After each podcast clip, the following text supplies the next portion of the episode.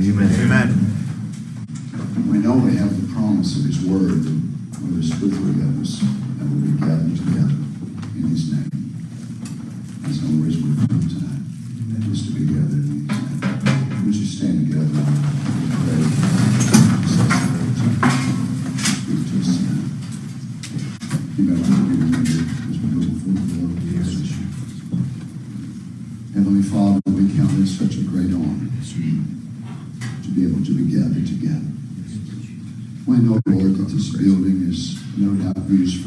Different things.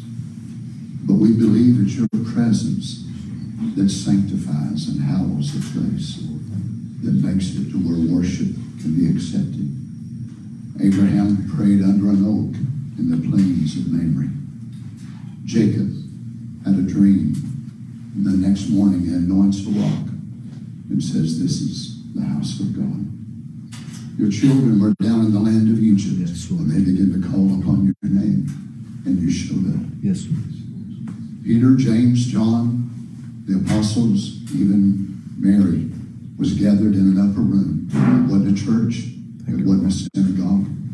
It was a place where they gathered together to pray. And the Holy Ghost come its first time in an upper room, not a church. So we're gathered here tonight, Father, that we might be able to hear from you. Yes, Lord. Questions that you. these young people have turned in. Yes, I pray, Lord, that you help me. Make me sensitive, Father, that if there's a need that lays outside of these questions, these answers, help me that I can be sensitive. Lord, it might not be but a word, two or three, but that word might turn somebody's life around Yes, tonight. Lord. Speak to us, Father. We want to give you praise because we know that you will. Bless our time together, we pray. In the name of the Lord Jesus. Amen. Amen. God bless you.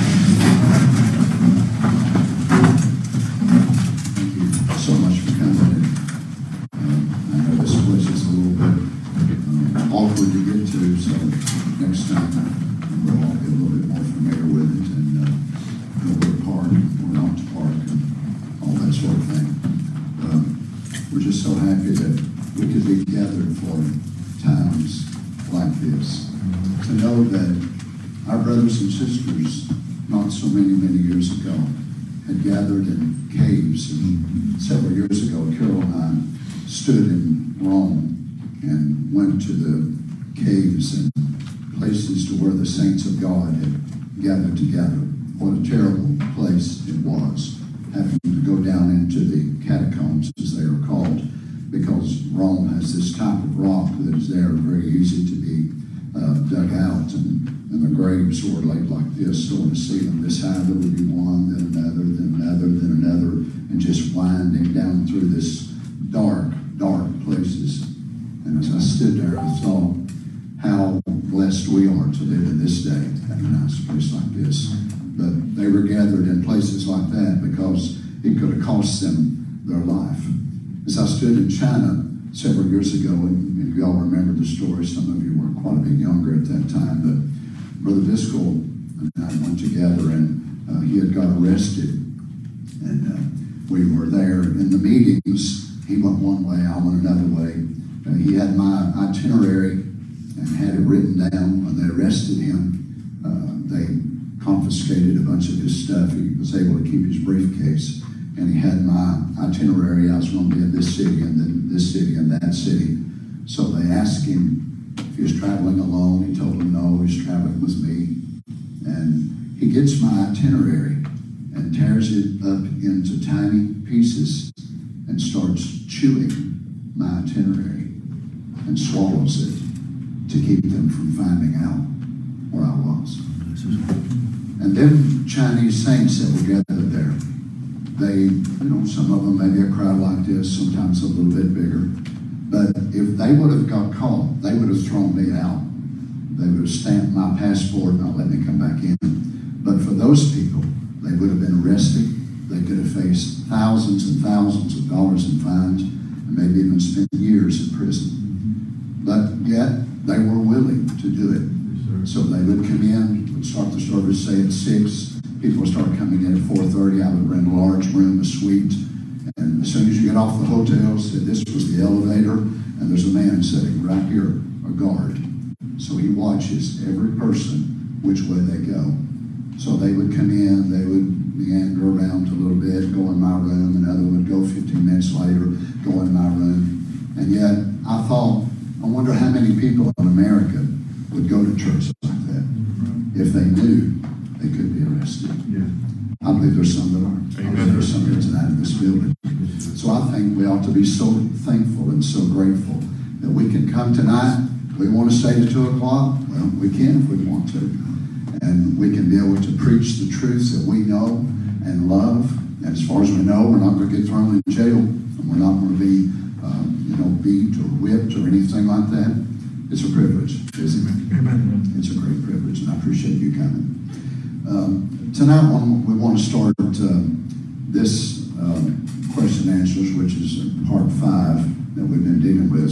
And um, I want to start the first one tonight. It's going to be a little bit more on theology instead of some of the others that we've had. Very good question. But the question is this Where is our theophany? Is it in another dimension or is it in our soul? Where is our theophany? Is it in another dimension or is it in our soul?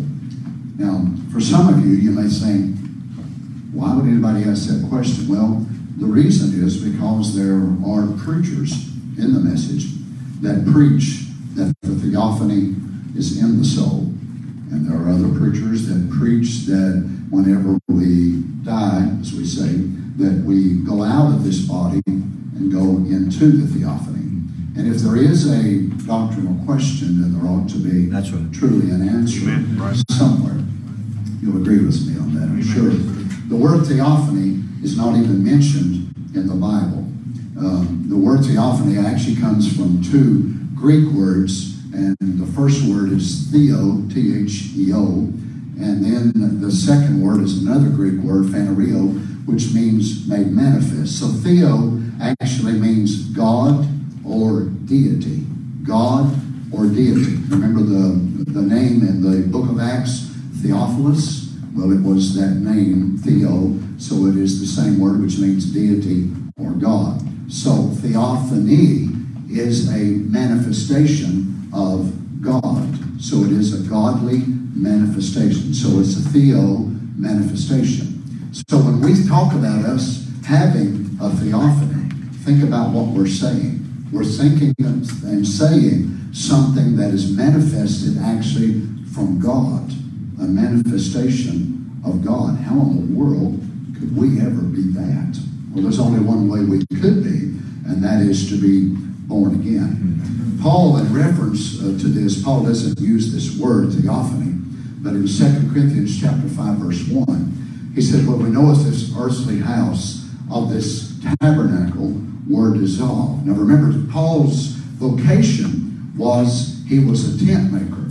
So Paul many times would take things naturally around him. He, he would use the Roman games and he would use the military and he would use so many things that he saw in the natural to tie the spiritual. And he does the same thing in this explanation about a spiritual house. And he says, if this our earthly house of this tabernacle were dissolved, we have a building of God, an house not made with hands, eternal, and listen where he says it is, eternal in the heavens. Now here's a man who actually has the Holy Ghost, a man who is truly born again and preaching to many people who are born again. And yet he does not place their theophany actually in their soul when they're born again. In the beginning, God created man to have a three part being. And in, in the beginning, it was not originally going to be as we know it today, that it was going to be a soul, a spirit, and a body. But God's original plan, which we will come back to, will be a soul, which is the seed gene, and it will be a theophany, which is the second court, and then it will be a glorified body. But now, if God would have made Adam in that state, Adam could have never Right. fallen. Right. But God knew that the plan, in order for him to manifest himself fully, that he must put man in this temporary house. Right. As long as Adam was in the word form, he could not fall. As long as Eve was inside of Adam, she could not fall. So they must come out of that original form, and whenever they come out of that form into a human form, then that's when they fell. And God knew that. But yet God has reserved our theophany for us. Now, notice Paul says in verse 2 that in this we groan, earnestly desiring to be clothed upon with our house, which is from heaven. Now, God created seven dimensions. I think I mentioned that yesterday light, matter, time, science, where the unbeliever goes, where the believer goes, and where God is. God knew these dimensions would be necessary, not so much for eternal purposes, but for purposes in time. The sinner's got to have a place where he goes to. The, the saved have to have a place where they're going to. When Brother Branham actually went beyond the curve of time, he doesn't mention anything about seeing Paul's group. He doesn't mention anything about seeing Luther's group or Wesley's group.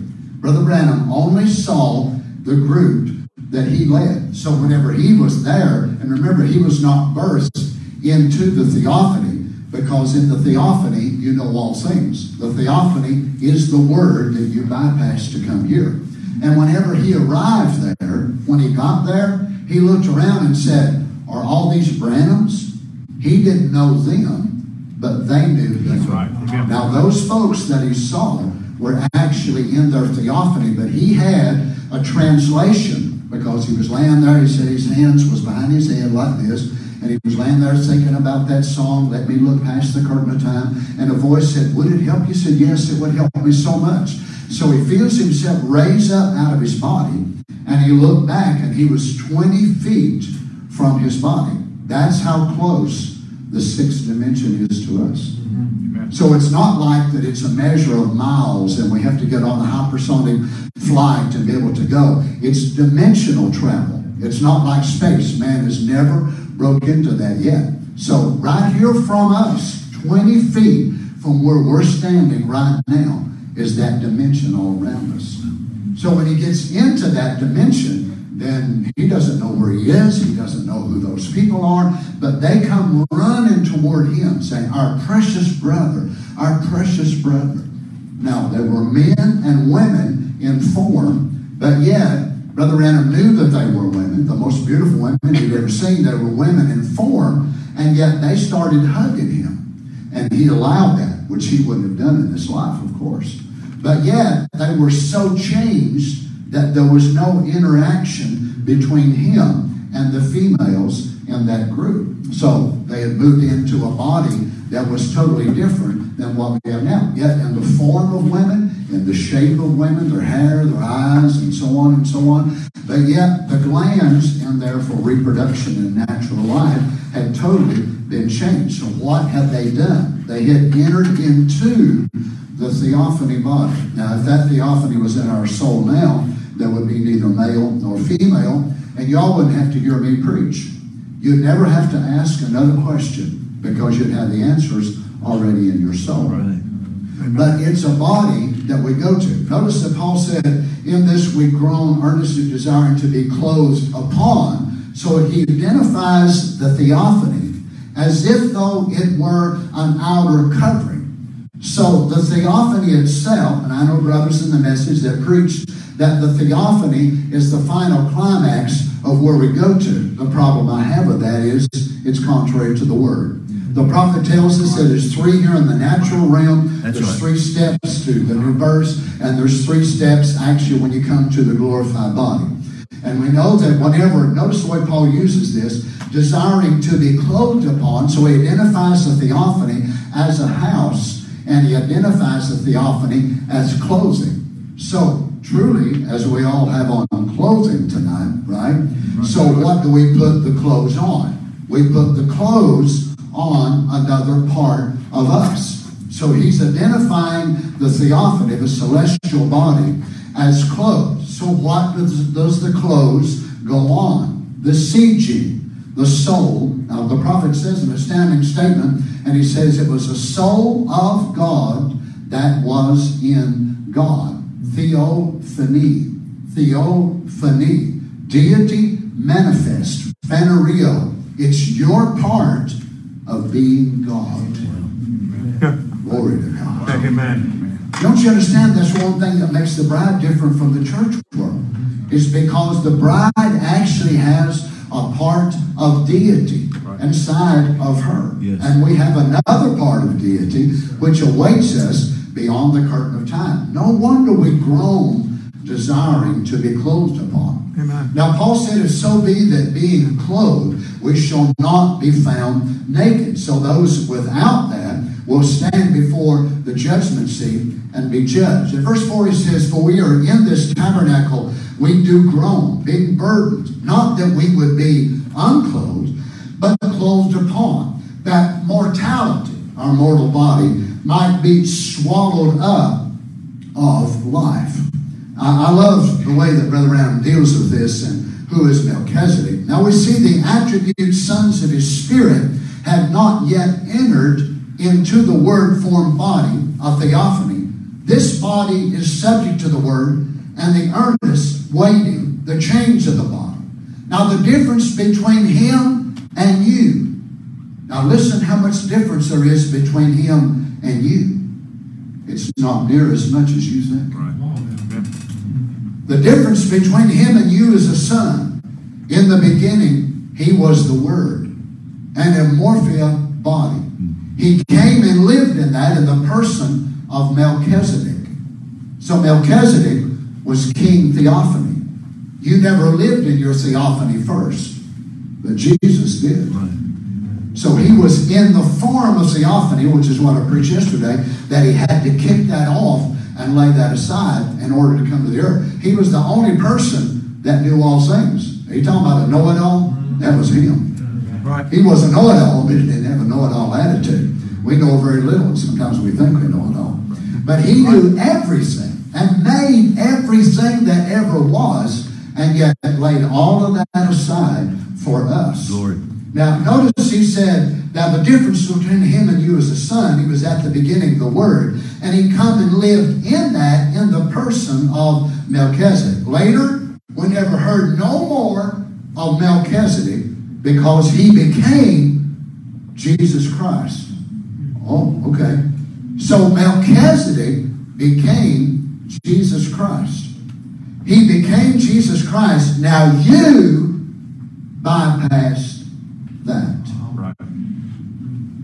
Because in that form he knows all things. And you've never been able to know it all yet. Yeah. I know some of you all are 16 and some of you are 18. And you think you know nearly everything. And if you don't know it tonight, you'll know it by the end of the week just as sure as there's a day. But you won't. I hate to disappoint you.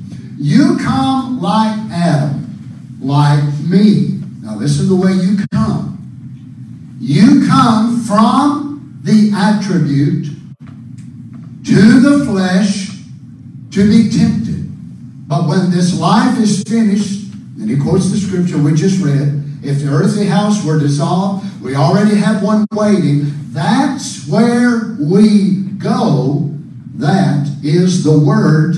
Then we look back and see what we done. Now we don't understand it. We've never yet become the word. We've just become the flesh man.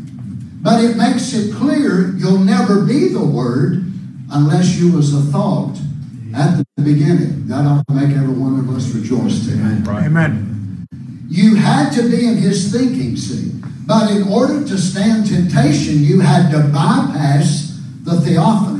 You had to come down to be born in flesh, tempted by sin. And you bypass the theophany and become the flesh man. Therefore, the theophany.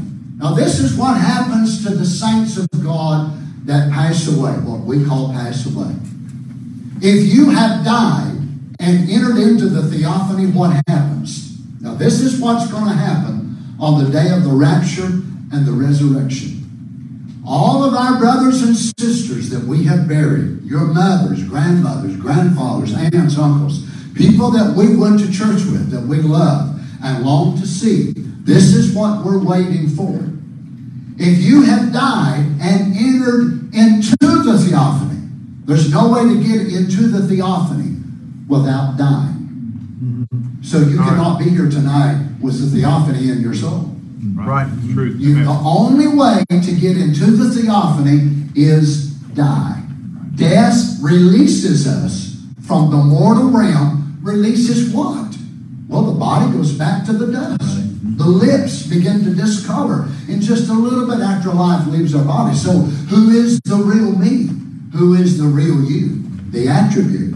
So, what is it that goes into the theophany?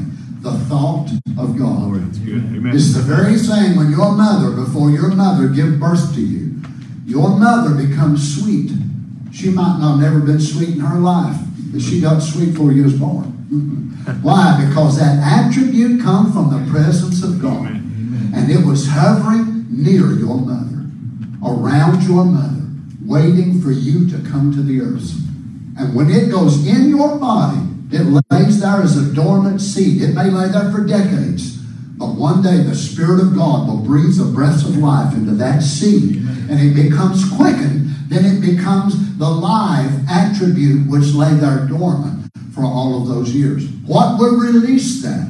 Either the rapture or death. Then what happens to the saints of God? I've stood at the bedside of many of them. I have. It's not a pleasant sight. I don't enjoy it. That's part of my job as a pastor. I don't like. I'll stand there and hold their hand, hold the hands of the wife or the husband or the children, praying with them. The last breath go out of the body. Oh God, I'll be so glad when I'll never have to do that again. I hate standing in those spots. And I see them, and they know they're gone, and the life is gone from their body. And I've seen them as the life get ready to leave, and a smile come over their face, or tears come trickling out of their eyes, or they raise their hands like this. A friend of mine out in Arizona passed last year, and I was looking at a video that his family had sent me the other day, just a few hours before he passed, and he was laying there in the bed, and they had a guitar there, and they're singing songs, and there he was, just barely have enough breath to even breathe, but he was singing the songs of redemption. And I saw that video, and it wasn't just an hour or so after that video was made that they told me the presence of God. They wanted me to call him on the phone because they streamed our services. And I called him on the phone and wished him goodbye and told him to be standing there waiting for me at the river. It wasn't just a little bit till he passed beyond the curtain of time. What happened? His soul was released from this body and stepped into that theophany. Yes. Oh, Lord. Amen. Oh, praise the Lord. This is what's going to happen. The theophany comes to the earth to pick up the redeemed body. All the saints of God that we know and love that have left, at that resurrection morning, they'll be released from the sixth dimension and they'll start appearing on the earth. You've heard me say it many times. You may be standing up brushing your teeth, combing your hair, whatever you're doing, and you look in the mirror and there's your grandmother. But she's not 80, she's 18. There may be your mother, your father, aunt, or an uncle, Brother Jim Babb, Brother Daniel Lindley, the saints that we've loved, and all of a sudden they will appear in the room. And the prophet said, You'll know it won't be long. You're going to be changed. Amen. So what happens? They come to the earth in their theophany. The soul in the theophany, but you know what? They're not complete yet.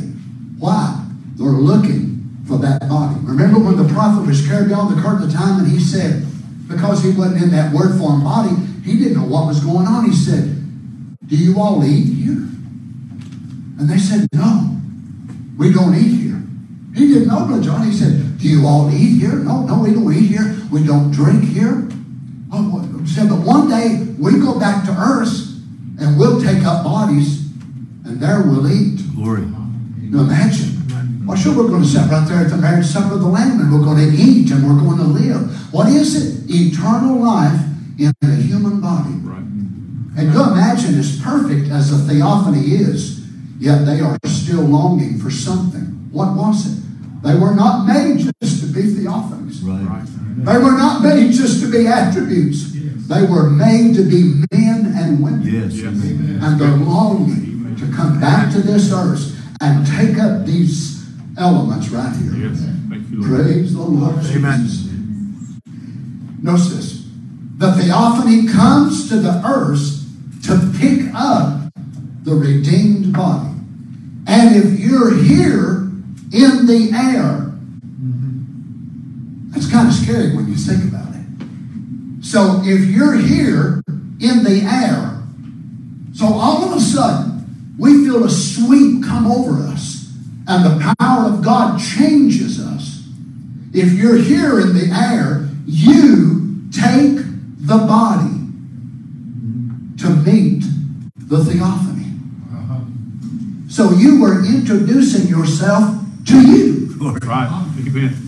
I'm going to make a Amen. Baptist if I shout. Amen. Can you imagine you take your body? What, what is happening? You who? You, the attribute. Don't you see whether you're here or whether you're there? The real you is the attribute of God. Right. Right. The real you is the attribute of God. So when you leave this body of mortality, we say, oh, they're dead. They're not dead. They simply changed houses. Glory. So the attribute got inside of theophany body, and there they may be for thousands of years as we measure time. But when the resurrection takes place, they will come from there. And what are they looking for? The rest of themselves. Oh! Amen. They're looking for the rest of themselves. Then here, all of a sudden, the Spirit of God sweeps over us, and the change happens. Oh my goodness! And there we are, and here we are for a moment, for five minutes, who knows how long. The gene seed inside of us in a glorified body, and we rise up, and we take ourselves to meet ourselves. Amen. Amen. Praise the Lord Jesus. Oh, glory to God. If you're here in the air, you take the body to meet the theophany. You imagine you will merge into yourself. So then you will be soul seeking. Theophany. What happens to your spirit? What's your spirit made of? Imagination, conscience, memory, reason, affection. Our spirit is what causes us a lot of our problems. Right. Remember, there's 10 gates that Satan has to be able to battle us with. He starts with the outside five see, taste, feel, smell, hear. Then he has five more imagination, conscience, memory, reason, and affection. Y'all know what I'm talking about? Amen. Where does Satan hit most of us? That's where he hits us. Those 10 gates. Once you're sealed with the Holy Ghost, he has no more access to that soul. That belongs to the Lord. Right. But he has 10 gates by which he can bother us. And God will change these five gates in a moment, in the twinkling of an eye, and he will eliminate them other five, and you will take your body. You, what's he referring to you? The real you is the gene of God, Amen. the seed of God. Thank you, Lord Jesus and you're here in the air, you will take the body to meet the theophany. There you are, called up, and go to meet the Lord in the air. Oh, I wish it could happen right now. Amen. Amen. Well, if it don't, I'll go and answer another question. oh, don't miss it, young people. Amen. Right. This is, this is what we're living for. Right. Right. This is what we're fighting hell every day for. Amen. This is not a, a fairy tale. This is not a, a figment of someone's imagination. This is a reality Amen. of God's word. Think of it that when Paul was carried into, this, into the third heavens and he said he come back and couldn't even utter things that, that, he, that God would not even allow him to say what he, what he saw, things that he heard. He, just, he could never, never repeat it. And it must have been so astounding. But God wanted to let us know the rapture was going to be in this generation. Amen. And God let our prophet messenger go beyond the curtain of time. And he said, I saw all of you over there. I believe we were represented Amen. there. Remember, your theophany is there now. Right. Amen. Right. Eternal in the heavens. Eternal. Oh, you say, when did it start? It actually never did start. Uh-huh. When did it begin? It actually never did begin. You see, God is the only one that can take something from His being, which is eternal, and expand it out of Himself and actually never give it a birthday. Uh-huh. Oh, Lord God, that was good. Why? Because it's just an extension of Himself. Oh, hallelujah. Our theophanies is an extension of Himself. Theophania. It is your manifestation of that part of God. Glory. What is the baptism of the Holy Ghost? It brings deity down in our soul. Then what is a theophany? is that realm that deity gets inside of. What's our glorified body? Deity through and through. So you'll be deity in the soul, deity in the theophany, deity in the body. It ain't no wonder we fight such battles because we're deity in the soul and pigs on the outside. Amen. Our old human nature is rotten, sorry. Is that right? Amen. No wonder we're in such a, a battle and such a war. Oh, but keep fighting the battle.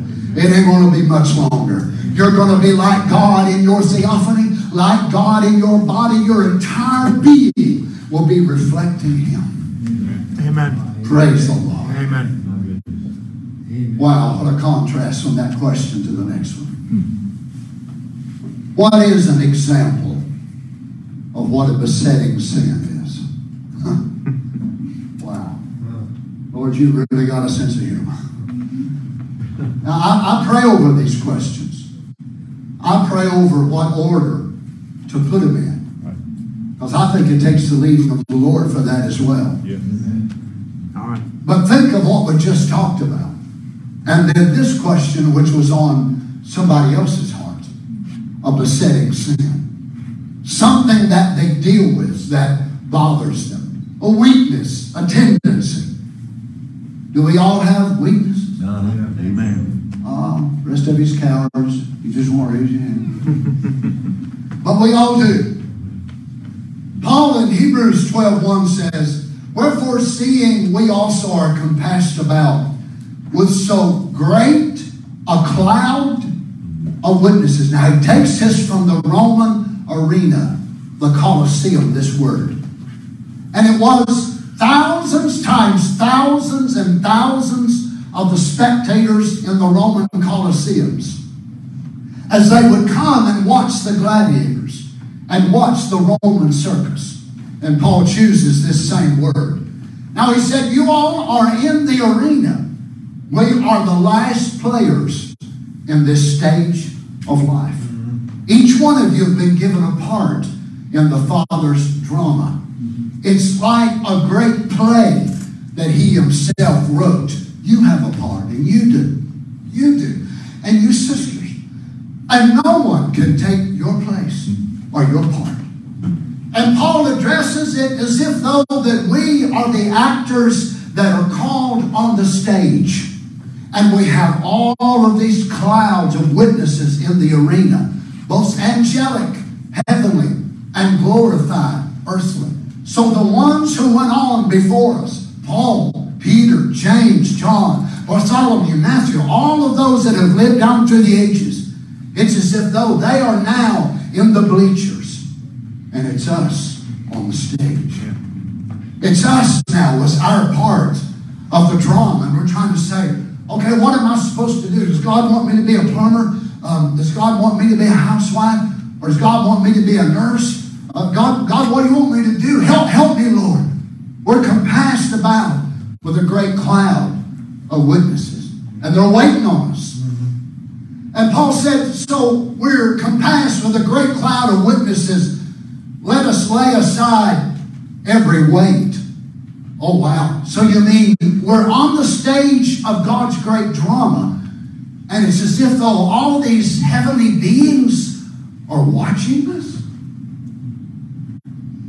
And this is what they see weights and sins and shortcomings. Uh-huh. Oh, my goodness. All right. Well, praise the Lord. Praise the Lord. Right. Whoever wrote this, thank you. It's a very good question. Let us, notice now, he doesn't say the Holy Ghost will do it. but let us lay aside mm-hmm. the weight.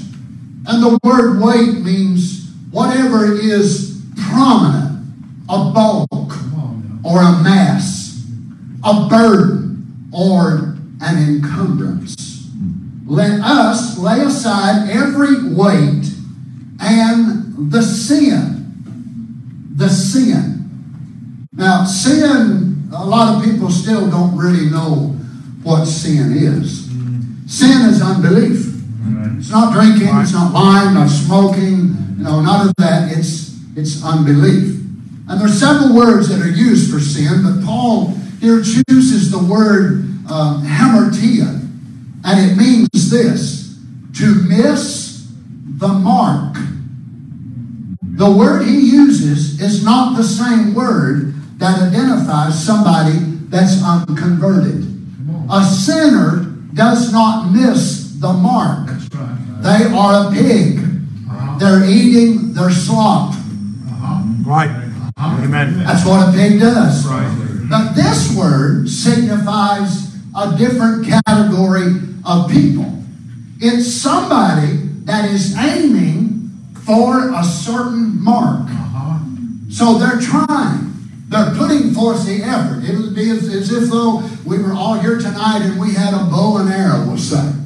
And the target is over there on the wall, and we're going to step back 20 yards, and we take the bow, and we're trying to line up the sight, and we got it there, and we're practicing, and we're getting ready. And of course, the more eyes are on us, the more nervous we get. Uh-huh. I can shoot a lot better when I'm by myself than I can with people watching me. Now, that's just the way I am. I'm up in a tree stand, you know, 20 feet high, 30 feet high, whatever, I'm deadly. But if there's eyes watching me, I'm not so deadly. And they're probably thinking, how does he kill anything? Well, you know, you magnify that now by saints of God, by angelic beings, by heavenly hosts. I'm thinking, here I am. Think of it. I am a mere mortal down here, and I've been given the stage to try to step out where the greatest men that have ever lived preached. And I have to step out behind them. So I have to step out behind Paul and Luther and Wesley and Brother Branham and the greatest men that have ever lived. And now I'm on the stage, Brother Darrell, here we are, and we step out behind them. We say, Oh my goodness. So I, I've got to get on the same stage that Paul walked on. I've got to step out on the same stage that Brother Branham was on. And my, I, I've got to step out there with Brother Jim and Brother Ron and all these great men. That within itself makes it nerve wracking. And then you think you're more tend and more prone to even make mistakes under pressure. Right. You know that feeling? Now, notice that Paul likens this besetting sin, and he says the word here, hamartia, to miss the mark, to err, to miss or wander from the path of uprightness and honor. So this totally excludes every sinner. A sinner isn't even walking in the path of honor and uprightness. Right. So who's this scripture for? Christians. Right. Christians. Now it'd be so nice tonight if I could stand up here in reality and say, everybody at Happy Valley are Maytag Christians. Uh-huh. I never have to work on nobody. I never have to preach hard. Wow, they're just the loveliest folks in the message. Everybody loves everybody. Nobody talks about nobody, either on Facebook or any other book. In front of them or behind them, none of them has got a temper. None of them is bothered with lust or anything like that. While they're just the goodest little children that ever was. But a preacher ain't supposed to lie. Right. So what did God give me? Faulty people. And to be honest with you, every other true preacher has the exact same guy. Now I know there's some of the preachers in the message 111 on like their church is absolutely perfect. Well, I'm not sure who they're trying to deceive, but they're the first one that's deceived. Uh-huh. There Right. are no such people on the earth. Right. Every Christian is this type of Christian right here. They are the type of Christians that realize that the mark is before them. Okay, now I'm left-handed. I've been that way all my life. It's a bad thing, believe me. You get laughed at your entire life for being a lefty. Mm-hmm. Guns don't fit you. Bows don't fit you. When I did play softball and things like that, now it's really weird because I would have to catch with my left hand.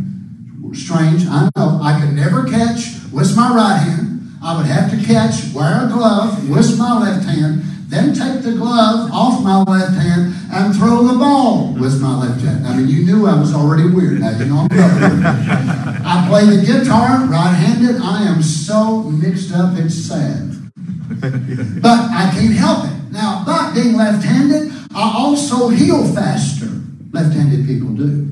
There's several things. You see, left-handed is not just a choice. It's something that's that's born in you. Now, used to years ago, when people were left-handed, they thought it was a bad mark. Yeah. It was a Right. bad, bad mark. Brother Branham even talks about Brother Joseph Branham was left-handed and talks about them. You know, whenever a mother would see the child left-handed, they would do their best to try to make that child be right-handed. Why? Because it's something, a stigma about it. It was looked down on. Well, whether or not you're left-handed or right-handed, we're all born just like this right here. That's right. And the new birth does not take us away from missing the mark. So, I'm going to draw back. Y'all ready? Y'all watching me? Okay? Right. All right. I'm drawing back.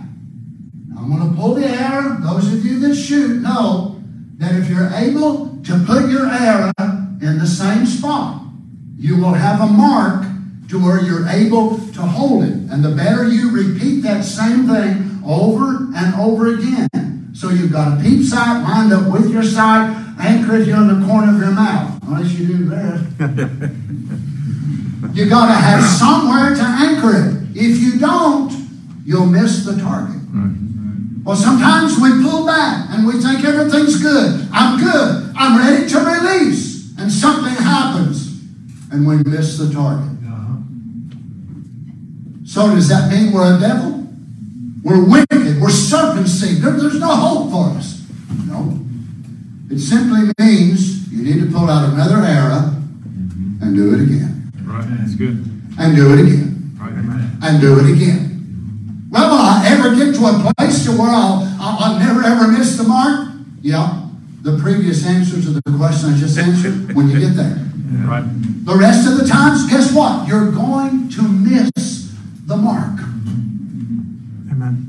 The difference between those who miss over and over again and the bride is the bride gets up for the last time. Glory. Yes. Amen. And the others say, I quit. I can't take it no more. I must not be, I must not be bride. I ain't doing it no more. I failed so many times. How many of the bride of Christ could say, I fell as many times as you did, but I'm getting back up because that's who I am. Amen. I missed the mark, yes, and I'm ashamed that I, I hated God. Please forgive me. I'm going to get the best of this thing. I don't care if it takes me 10,375,395 times. I'm going to overcome this devil if it's the last thing I Amen. Amen. Amen. Praise the Lord. Amen. Oh, hallelujah. Listen to this question. What is an example of what a besetting sin is? Israel and the church. He's speaking about Moses. His work now was a lawgiver. Went up on the mountain, stayed 40 days, come back out on the law. But his besetting sin was temper. Now, I find this to be a paradox. Because the Bible says that Moses was the meekest man on all the earth. And somehow in our thinking, you know, a lot of times I'm afraid we would relate meekness and humility. And a person like that is just so gentle and so easy going. They hardly ever even raise their voice. You haven't met some of the meek people, have you? Hopefully you won't. Now you see, but yet you look at someone and say, well, this humble brother, oh, this humble sister. Don't get in your mind just because they have that. Doesn't mean they cannot be plagued with a temper. Now, being a pastor It's my lot in life to take my hand and rub people the wrong way. And I get to know them in a way that many times you'll never know them. you think that's funny, do you? Oh, you're just rubbing them this way. Oh, I, that brother, that sister, oh my. But God will have a preacher to take his hand and go, and that little purring kitten, all of a sudden,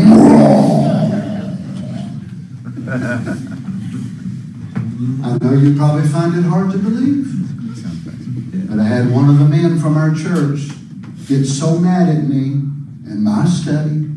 He walked right up to my desk and drawed back his fist to hit me in the face. Ah. And some of you brothers have held his neck and thought he was so humble. How many wants my job, did you say? Anybody that wants to be a preacher is either one of two things. He's an absolute idiot or he's called of God. Right, amen. Amen. Right. Amen. Well, praise the Lord. So here's Moses, and his besetting sin was not women, not popularity, but temper. Now he comes out of the presence of God, and I know some of you probably think that Apple was the first one to have a tablet. No, actually Moses was. That's right. Come on, y'all supposed to laugh at that. I thought so here he walks out of the presence of God, and God took his finger and wrote that on there, and he gets so mad. He takes what God wrote on That's right. and throws it down. You imagine? Now, it was not being in the presence of God that made him angry. It was being in the presence of people. Right. Amen. Right. People can do that to us. Yes, sir. The more I get around people, the more I like skunks. Hogs, dogs, horses, cows. Woo! Well, you know what? If a horse kicks you, it's just a dumb animal. If a person does, you think, so what does that make them? now, does that mean then that we cannot live a victorious, overcoming life over these things? No, it does not. It simply means we need to work on whatever it is in our life. Whether it's a temper, whether it would be, let me go on here. Listen closely, like David, Brother Branham says, put the Lord before you. Put the Lord between you and that sin, that little besetting sin. Now, what's your name, son? It might be lying. All right. It might be lying. It might be stealing. Mm-hmm. It might be evil thinking. Isn't it amazing, though, how we would categorize that? Right. Mm-hmm. Now, if somebody told us a lie, a lot of us would never believe that person again because they say, they're a liar. There's a difference in a person getting caught and getting in a real spot and the devil making them fall and them telling something that's not true and them being an habitual liar. Right. Mm-hmm. Truth. It is not the same thing at all. Don't raise your hands, but I doubt that there's one here tonight that hasn't told a lie since you're a Christian. You don't see my hand up, do you? But I am not a liar. Right. Uh-huh. Right. Right. Right. True. Amen. There is a world of difference. How many of y'all fall short of the glory of God and make mistakes and even sin? That don't mean you're a sinner. That's Right. right. Right. Amen. That means you're a hamartia. You fell from honor. You fell from righteousness. You fell from purity. Right. And what do you do? You repent. Right. Amen. And you make it right before God.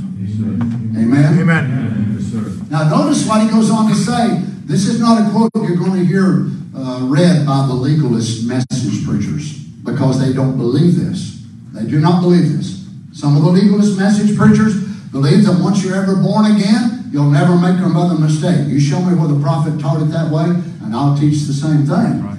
I don't know how I'll do it when I'm looking at quotes like this. That's right, right. Amen. It might be lying, it might be stealing, it might be evil thinking, it might be temper, it might be drinking, it might be smoking, it might be gambling, I don't know. It might be lust, it might be anything. But whatever it is, put the Lord before you. Good. Amen. Good, good. Oh my goodness. So you mean a person could be bothered by things and, and fall short of the glory of God? And Brother Donny, that don't mean that they're going to hell. Peter turned out to be a cussing preacher. Right. And when Jesus found him, he was out there fishing naked. Wow. Now that's a pretty bad reputation to have, ain't it? A cussing naked preacher. Some of you will never read First and Second Peter the same again. Well, aren't you glad there's forgiveness? Amen. Yeah, peace. I'll tell you, friends, we, we've we've idolized these people that we think in the Bible that they never made mistakes, and we're believing something that's not true. That's right. Right. Right. Peter, after receiving the Holy Ghost, whenever Peter was around the Gentiles, he treated them so good, and oh my, they were brothers and sisters, and he had hugged their necks. And then some of the Jews from Jerusalem came down, and they were Judaizers, legalists, so they wouldn't eat certain things and be around certain things. But when they come around, and Peter saw him, he said, oh, How you doing? How you doing, brother? How you doing? And Paul come in there, and Paul looked at it, he said, You hypocrite. Uh-huh. Right. Paul said, I withstood him to the face. That's right. Uh-huh. That's right. A man with the Holy Ghost? Mm-hmm. Amen. Oh. Amen. Right. True. You know why? Peter took up his little bow, but his mouth was twitching. Right. Brothers, some of you are here. and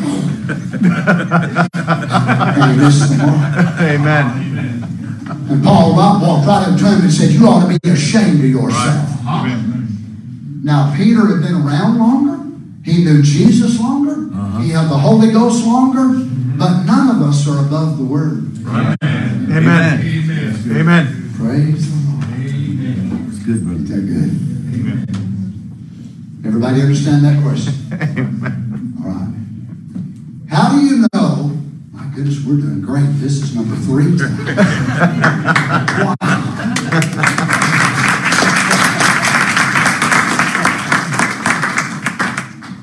How do you know if God is really speaking to you? Good question. It's a great question. How do you know if God is really speaking to you? Well, there's different ways by which God will speak to us. I passed by, say, church signs before or see a sign somewhere, and the Lord would take them words that somebody had put up on that sign and speak to my heart. You remember Brother Branham going into the place and he saw a sign that was over this place that he was going into. He said, It's not the size of the dog in the fight, but the size of the fight in the dog.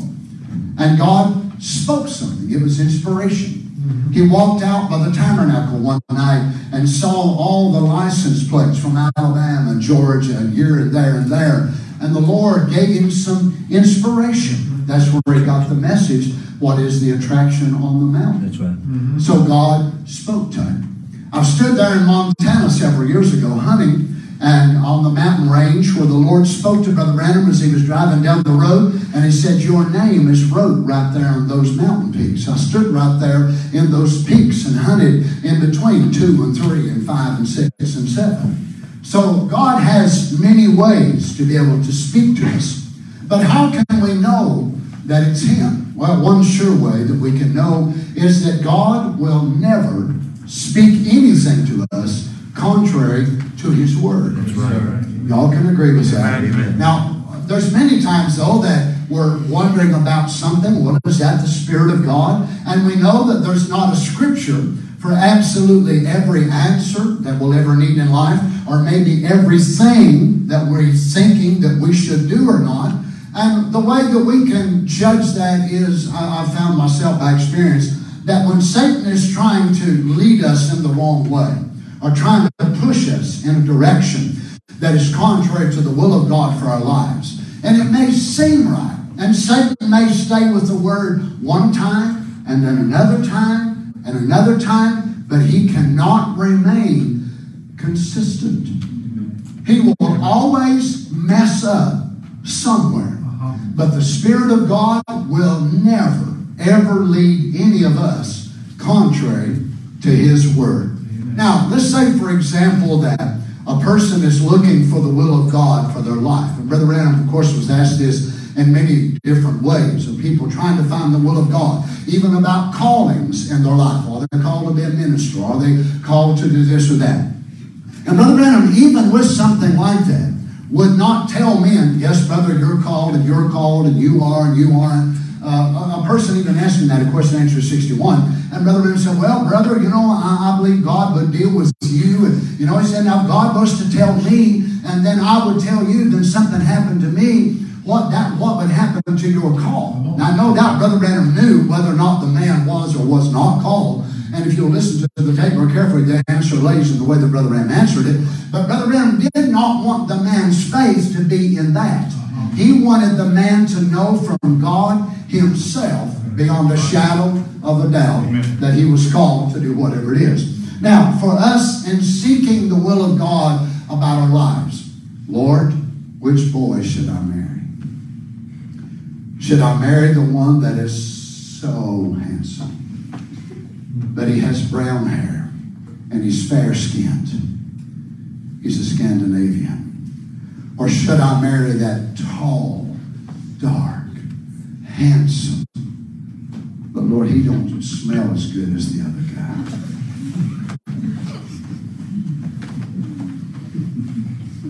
Lord, which girl should I marry? Lord, I, I can't imagine some of the questions the Lord gets asked.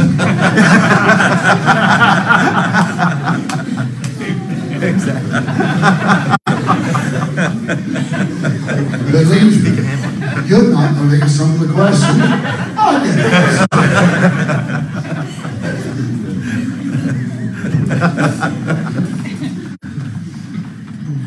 I've got one here tonight. Is it wrong for you to dye your eyelashes? I was just hoping. it wasn't a brother.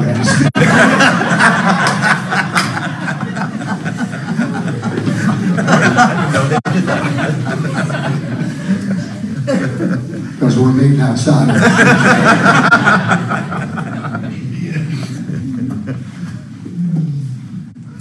You know, because we believe in being led by the Spirit of God. Yes, sir. There's great advantages. But it's also tricky. Because there's times the Spirit of God will lead us, and we don't have a scripture to tell us one way or the other. Uh-huh. We don't have a quote that'll tell us one way or the other. And in one way, I'm glad Father chose to do it that way. He could have done it like this. When you were born, he could have had the book of your life already written out. For the first several years, that would have been just, you know, your mom and dad did this and that, and they sent you to school. Then when you started coming to the age of accountability, whether in your state might have 9, 10, 11, 12, whatever it was, then your book would have started then. And God would have said, now on this certain certain day you're going to be faced with this question. Do this. Now tomorrow you'll be faced with this one. Do this. Mm-hmm. And then the next day do that. So every day you would have just got up and read your book. But I wonder, would it made us have prayed more and read our Bible more Right. and talked to Him more? Yeah. Or or talk to him less. Because you really wouldn't have needed to commune with him. To talk with him, all you need to do is just get your book out. Okay, yeah, okay, right, right, right. I'm, I'm sorry, you know. So he answers many of these things by the scripture, by the message, gives us ministry that we can talk to. Our moms and dads, people that we have confidence in. And then he leaves much of it unanswered. Why? He wants us to talk to him. Amen. Amen. He wants us to say, Now, Father, what do you want me to do? So I remember when Carol and I got married, and we hadn't been married too long. Um, maybe a year, a little over a year, possibly. Um, we got married when we were 16, turned 17 the next day, and we was 18 when the Lord started dealing with me about preaching. So I prayed and prayed. I spent many times during the day praying. And I'd go to the Lord, Lord, what can I do? What do you want me to do? Now remember, I'm 18 years old. What do you want me to do, Lord? I just kept feeling something, but I didn't know what it was. And every day I'd go to pray, I would hear him say, Preach my word. Mm. Well, that scared me to death. And I got to where I was praying less and less every day. You know why? I knew if I asked him what he was going to tell me. Right. And that wasn't what I wanted to hear. But I finally realized I couldn't stop praying just because he kept aggravating me. That's the way it felt to me. And then when God called me, there's five aspects of the ministry that I could have went into. You know, the fivefold ministry. He didn't even give me a choice of which one of them I wanted. I think of that. Is that even fair? Is that even fair? That wasn't even multiple choice. I couldn't even choose. No, it's not. But part of our life comes by us praying, talking to God. He will deal with our spirit. And then many times, because he sees we're still uncertain, he may have a minister to break away from what he's preaching and say two or three words, three or four sentences, and it'll go straight to you. And it's just like God himself is speaking directly Right. to you. You've had it happen to you. I know Amen. Amen. Amen.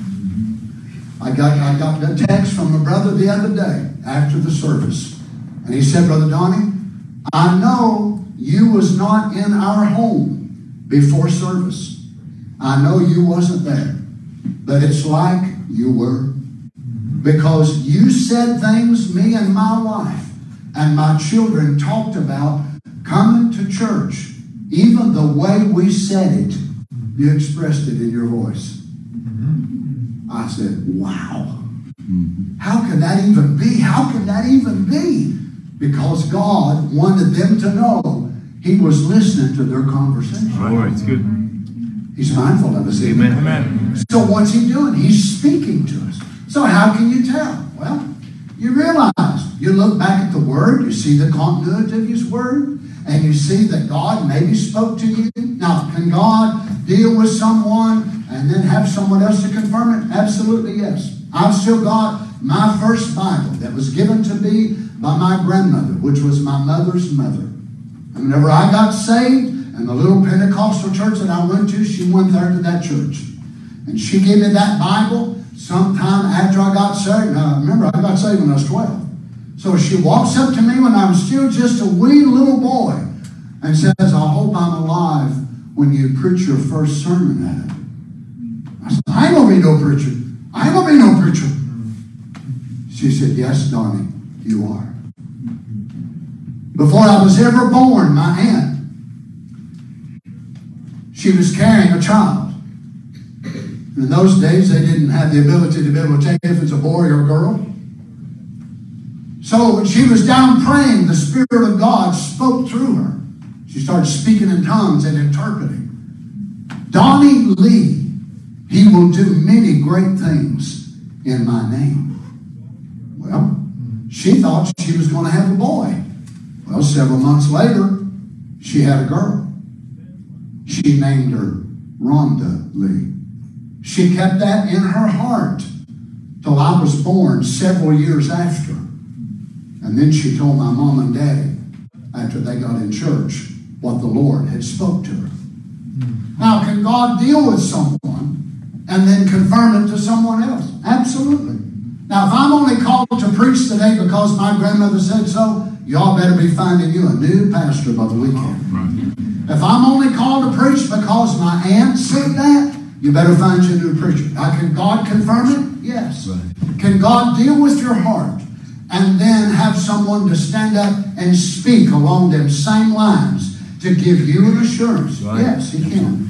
And remember, whatever it is, it will never be contrary to His Word. Never. Don't ever think uh-huh. that God will ever lead you over the top of His Word.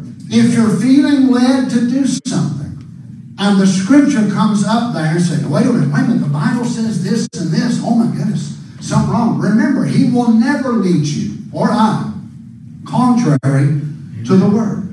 Now, I know of people who have felt led to leave their wife and marry a younger one. Well, they said the Lord allowed them to. It's like trading cars, huh? You get an old wore out one, you trade it in for a new one.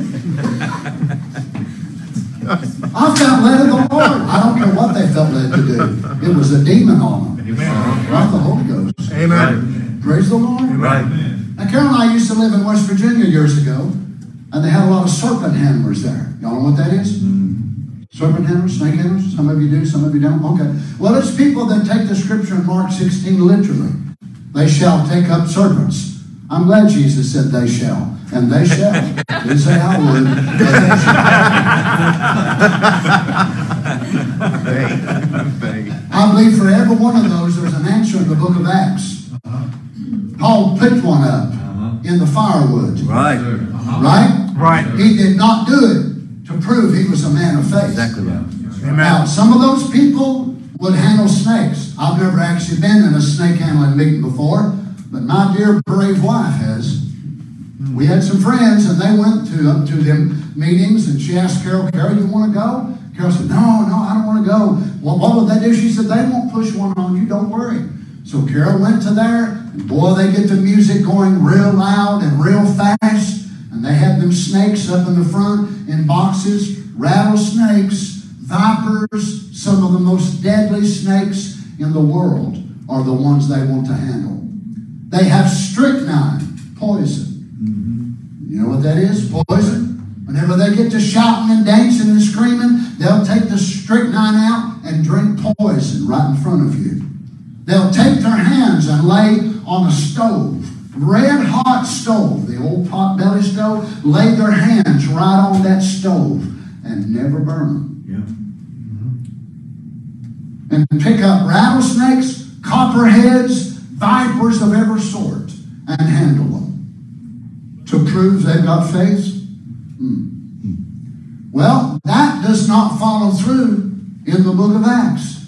No matter how much they feel that, and bunches of them have got killed That's right. in doing so. That's right. Mm-hmm. Right. Yeah, I, I know of several preachers, and some of them preachers used to come to the meetings that I would preach in West Virginia.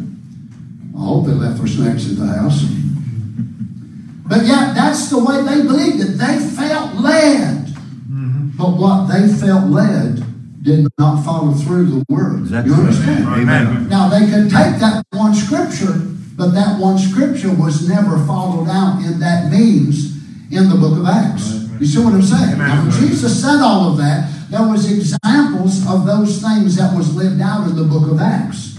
So if we're supposed to go around getting rattlesnakes and copperheads and all that, then why did Brother Branham do He's supposed to restore our faith back to the original faith. One. And yet, what do they do? They still do it to this very day. Now, in some states, it's illegal. There's actually some people over in Tazewell, uh, Tazewell, Virginia, Tazewell, Tennessee. They still do it to this very day, and they still handle them. Although, although in many states it's outlawed, and they do it, and they look down on people like us and say, "Well, y'all don't believe. Y'all don't believe. We feel led." And they scream, they holler, they shout. They are so emotional, and they feel led. But whatever it is that's leading them, Good point. is not leading them in the continuity of the word. Good, brother. Good. Amen. God's going to lead me to handle a viper.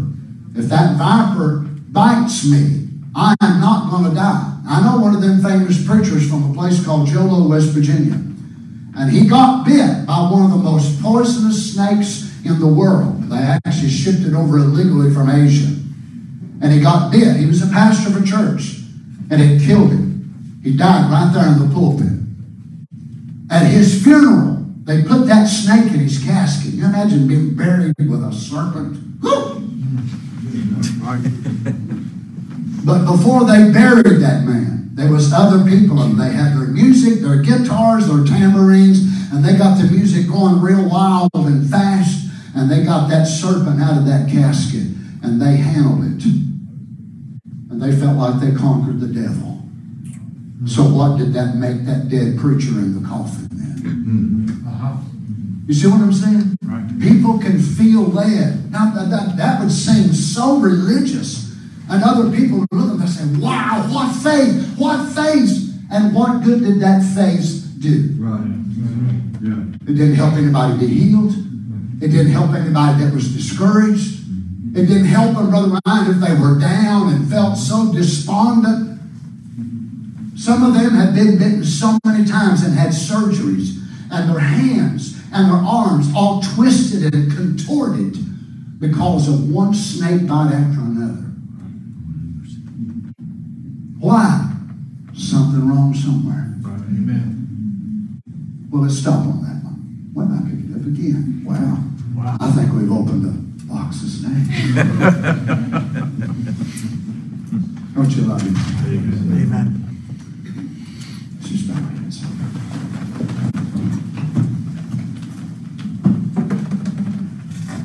Heavenly Father, we thank you for this time that we can be together. Lord Jesus, I thank you for these young people. Lord, and we realize they're not just the church of tomorrow. We want them to be a part of the church right now. Lord, how does my heart good to see them singing, and clapping their hands and worshiping and doing specials and playing their musical instruments, taking their talents and using it for you, Lord. Oh, how I wish, Lord, I could have had a youth group. Lord, even though I was a, a young lad getting saved and spent the teenage years of my life in church, I never had a youth meeting to attend. As a matter of fact, the first youth service I ever went to, I preached it. So I never had a youth leader. I never had people that was concerned about the youth that would have special meetings. So I thank you, Lord, not only for our youth, but for those who are interested in doing this for our youth. Father, you see the reason that we have these meetings. It's that we might be of a benefit to them. Yes, Lord. Lord God, I pray that you would help each one of us. I ask you, Lord, that you take what's been said tonight. Lord, may it be an answer to someone's question. May it help them in their journey of life. I pray for them for strength, for courage, Lord, to be able to deal with the things they deal with. I cannot imagine all the things that Satan puts before them. I pray you'd strengthen them, Father. I believe I'm looking at great warriors of the faith. It won't just be these folks that are in their 30s and 40s and 50s and 60s that's going to be given a crown and a robe of righteousness. But some of these young people, Father, will walk up there that day and you will look at them and you will say, Well done, my good and faithful servant. All hell is aimed at them, Lord. Satan's got drugs. He's got illicit sex. He's got everything in the world imaginable. But Lord God, by your grace, they're going to overcome. And they're going to be overcomers. Oh, they have failures just like the rest of us do. But failures do not identify who we are. It's our confession of who we are. We love you tonight, Father. We worship you, Lord Jesus. Thank you, Father. Thank you,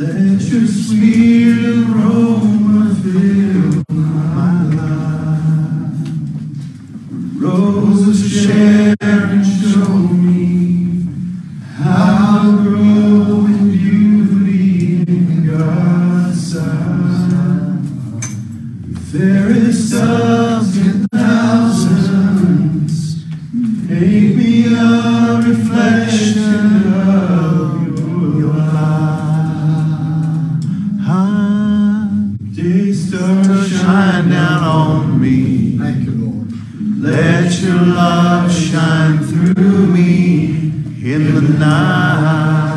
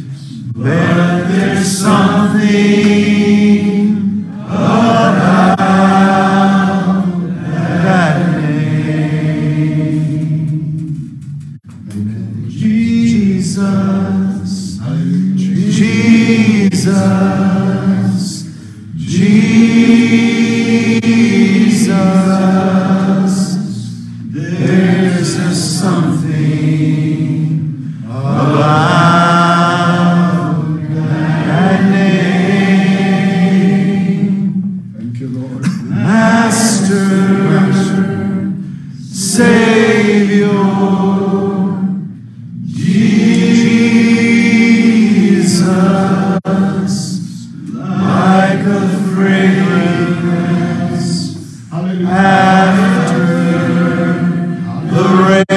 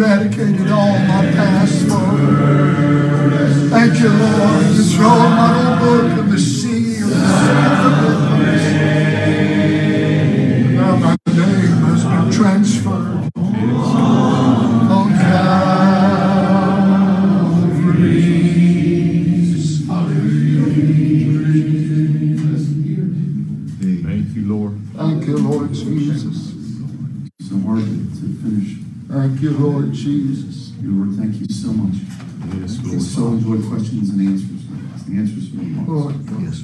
We worship you. Thank you, We're Lord always Jesus. Bless your name, remember to, we're seeking the will of the Lord. Yes. Thank you, Oh, Lord. God Jesus, loves we us. want your Jesus will. Christ loves us. It's not just us loving him. It's Yes. him loving us. Yes, Lord. And I've found so many times in Oh, searching out the things of God that, that be patient. Be patient with yourselves. Yes, He will be patient with us and He will give us opportunity to step into what He wants us to do. Yes, Yes, Lord. Lord. I'm so thankful for His Spirit tonight. Thank you, Thank you Lord. for all, all the things that you brought out. We worship you, You are dismissed in Jesus Christ's name. It's finished with amazing grace. Thank you, Lord God. Sing